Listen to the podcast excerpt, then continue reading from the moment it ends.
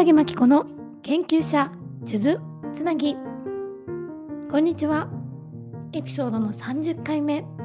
今回は10人目のゲストお魚の肉を培養するプロジェクトに携わっていらっしゃる Beyond Next Ventures 株式会社ラボマネージャー特定非営利活動法人日本細胞農業協会理事の杉崎真由さんに前回に引き続きお話を伺ってまいります。前回のエピソードでは杉崎さんが今実際に展開されている事業について詳しくお話を伺ってまいりました。3回目の今回は杉崎さんの今後の展望について詳しくお話を伺っております。新しいことを推し進めていくことの楽しさと難しさが垣間見えるそんな素敵なお話です。ぜひ楽しんでお聞きください。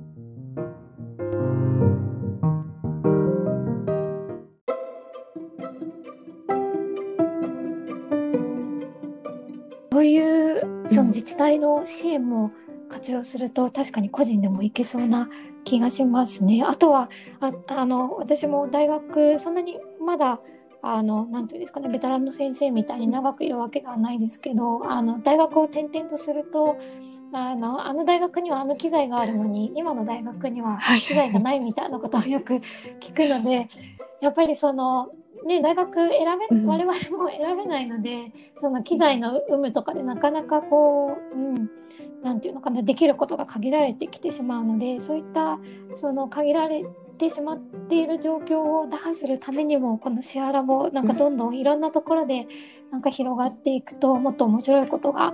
こう、社会にダイレクトにこう、溢れてくるのかななんて思うと、すごい楽しみだなっていうふうに感じました。シェアするっていう感覚をもっと、それこそ大学ももっともっと広げていけるといいのかなと思っていて、なんか、よく聞いたりするのが、こう、すごい大型予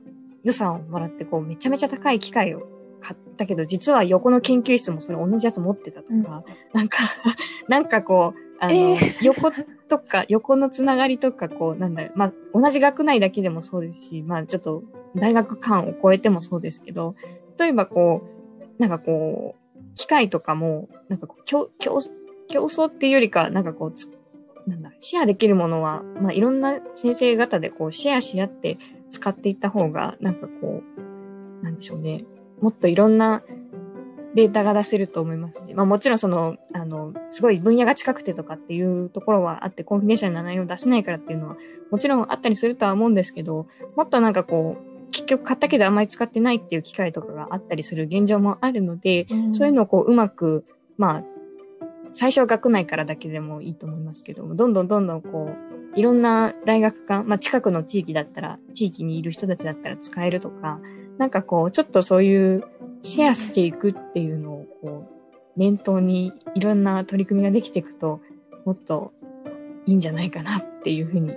感じています。うん、確かに、あの、市民の方が使えるようになると、それも、あの、大学の一、その地域貢献になりますし、科学にもなんかこう身近に感じてもらうきっかけになるかもしれないですし、うん、確かに。そうですね。そういったところなんか大学をもっと進めていくべきなんだなっていうふうに改めて思いました。ありがとうございます。で、実際に今そういった活動をされている中で、今後ですね、杉崎さんが、まあ、どういった、あの、うん、このバイオ肉を使った未来を描いていらっしゃるかですとか、今後の展望があればぜひお伺いしたいなと思うんですが、すね、いかがでしょうか？バイオ肉の方で言うと、まあ、あの、まだいつってこう、正確に明言はできないんですけど、まあ、少なくてもこの5年以内とかには、あの、なんでしょうね、市場に出てくるような、こう、実際に、まあ、一般のスーパーで売られるっていうほどにはならないと思いますけど、一部レストランとかで、この培養肉を使った何か料理が出てくるっていう未来が出てくると思うんですよ。あの、日本だけじゃなくて世界中いろんなところでこう、うん、そういう兆しが出始めているので、まあ、その時になんかこう、うん、うわ、なんかやばいもの出てきたってなるんじゃなくって、でなんか、あ、美味しそうなもの出てきたな、ちょっと試してみたいなって思ってもらえるような、こう、世論作っていくっていうか、なんかこうそういう雰囲気を少しずつでも持っていけるように、なんかこう、まずは知ってもらう活動。今、全然ね、細胞農業とか培養肉って知ってる人、あの、知らない人の方が、あの、過半数な感じなので、あの、少しでもちょっとまずは知ってもらうっていうところを、あの、増やして、まあ、80%以上の人たちは培養肉って何か知ってるっていう状態にこう、持っていけたらいいなって思ってます。で、その上でかつ、あの、うん、あ、これって来たるべき未来だよねとか、あの実現できるといいよねっていうのを感じてもらえる、うん、応援してもらえるような、あの、雰囲気を作れたらいいなというふうに思ってます。うん、なるほど。そうですよね。本当にあの世論って大事ですよね。どそれがうまくこう皆さんのところに定着するかしないかの、うん、大きな運命をこう 握っているのはやっぱり市民ですしそのなんていうんですかね。そのラウンジの仕方をどうやっていくかっていうのは私もどういうふうにこうお披露目されて我々の手元に届くかっていうのがすごくなんか楽しみだななんていうふうにも思って今からワクワクしてあといろんな人に培養肉って知ってるっていうふうになんか自慢したいなぜひぜひお願いします。はい。あのあとですねちょっと一つあの気になっていたのがこの呼び方ですかね。培養肉っていうふうに呼ぶ場合と、うん、純純肉ですか、うんうんうん、クリーンミートっていうふうにあの呼ぶようなあのウェブの記事も拝見をしたんですけれども、はい、正式の名称はどちらが正しいんでしょうか？大事なことを聞いてくださいました。実は、実は、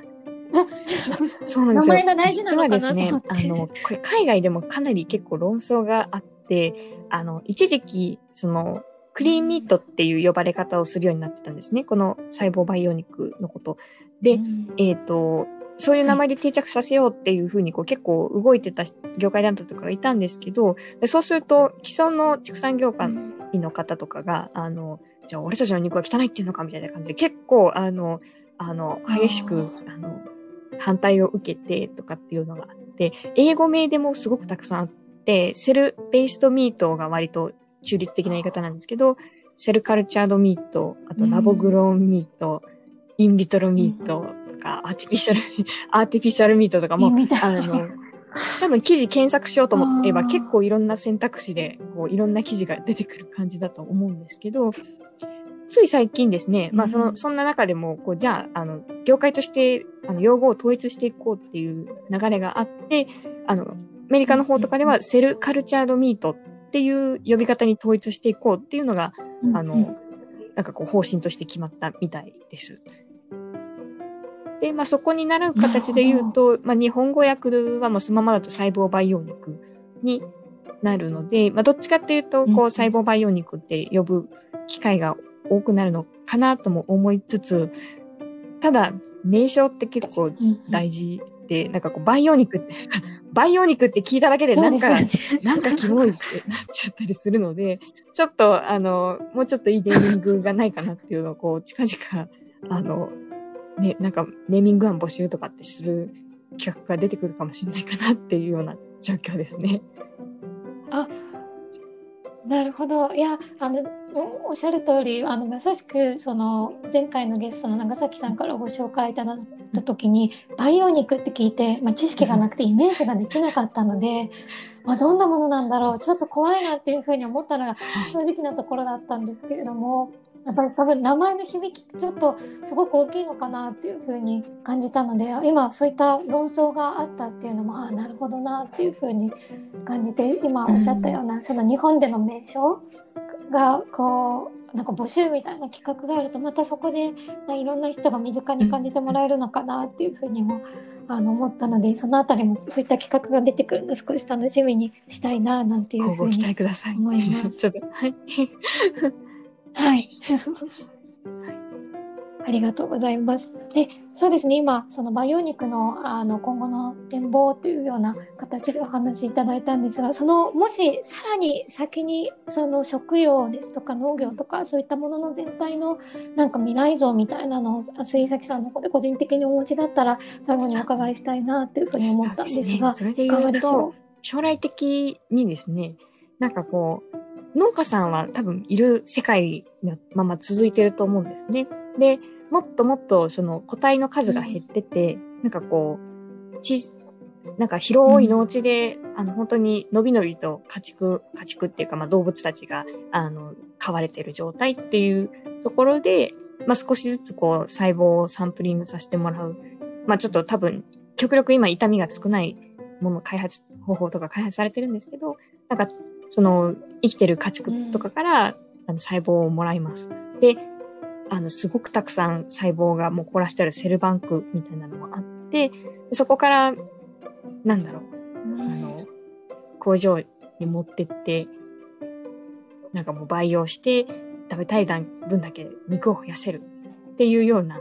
世界観。で、あの、もう正直、その設備さえあれば多分どこでもできるので、あの、今はこう、畜産ができる環境ってちょっと世界の中でも限られた土地でしかできないと思いますけど、将来的には砂漠の場所だって、もう電気さえと、電気と物さえ届けば、あの、同じようにバイオ肉作れるはずですし、うん、さらに横を言えば宇宙に持っていくっていう時にも、宇宙環境でもこう完全な閉鎖系でそういう培養する技術が出来上がってれば、あの、新鮮なお肉を、培養肉を食べられるっていう世界観にもなってくるかなと思うので、もう、どこでも食べたいところで、食べたい分だけ肉が作れる。な、ないしは魚が作れるみたいな社会になっていくといいなっていうふうに思ってます。はい。なるほど。あ、すごいですね。あの、宇宙でも食べられるっていうのを聞くと、なんかもう本当に未来の世界だなっていうふうにも思いつつそんな日が来るとなんか楽しいだろうなっていうふうに今お話聞いてて思いましたいいですねちょっとそういった未来を私もあの一緒に願いつつやっぱり何て言うんですかね家畜がこうメタンガスを出して二酸化炭素が増えてとかその地球温暖化にというような形でやっぱりこう反家畜のこう動きが強い中でそのバランスを取るためにも、まあ、農家さんもそこをしっかりと存命しつつあの少し家畜の量を減らしてだけれども我々が食べたい時に食べたいものを食べられるっていう状態が今は何て言うんですかねその実害みたいなのがあんまり感じる機会がないのかもしれないんですけれども今後さらにもしかしたら地球温暖化ですとかそういったあの環境の変化が進んだ時にも今と変わらない食生活が送れるっていうのはなんか何よりもあの一番幸せなことなのかなっていうふうに思ったのでちょっと今後のあの活動もあのぜひですね進捗が出ましたらあの都度お話をお伺いできればなっていう進捗できるように頑張ります。はい。あ ありがとうございます。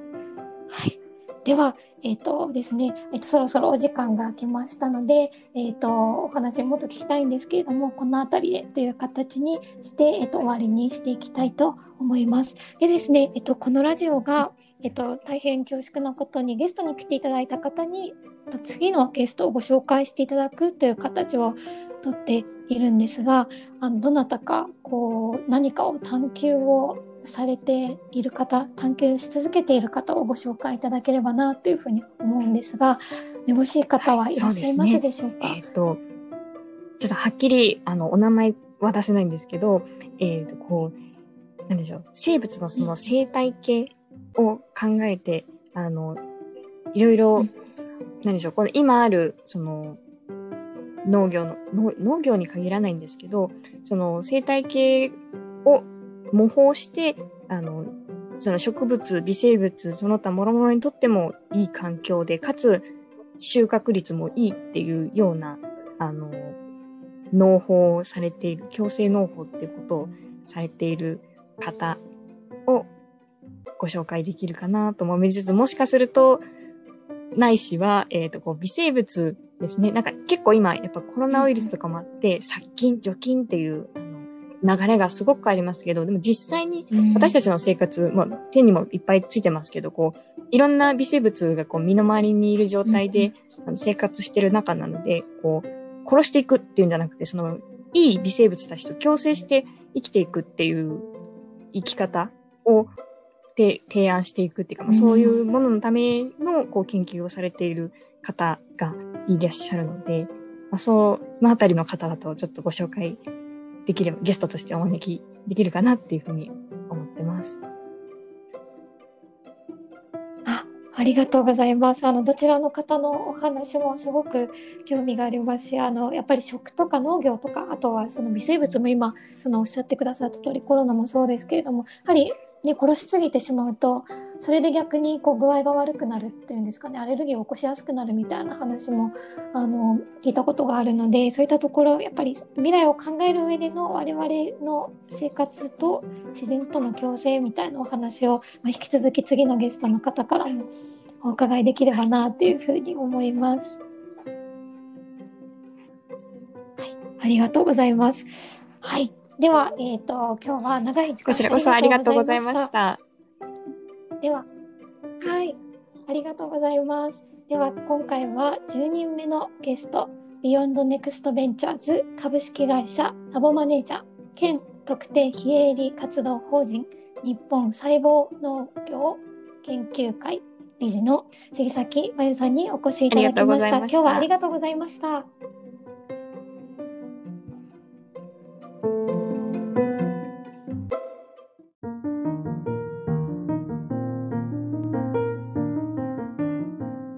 かがだったでしょうか？お魚の肉を培養するプロジェクトに携わっていらっしゃるビヨンドネクストベンチャーズ株式会社ラボマネージャー特定非営利活動法人日本細胞農業協会理事の杉崎真由さんのお話楽しんでいただけましたでしょうか？近い将来培養肉を手に取ることができる日が訪れると思うととてもワクワクした気持ちになりますね。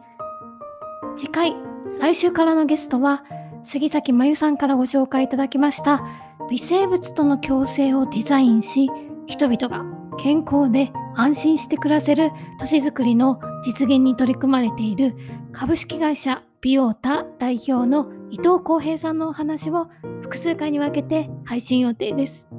皆様にもまたお聞きいただけますと幸いです。では次回のエピソードでお会いしましょう。さようなら。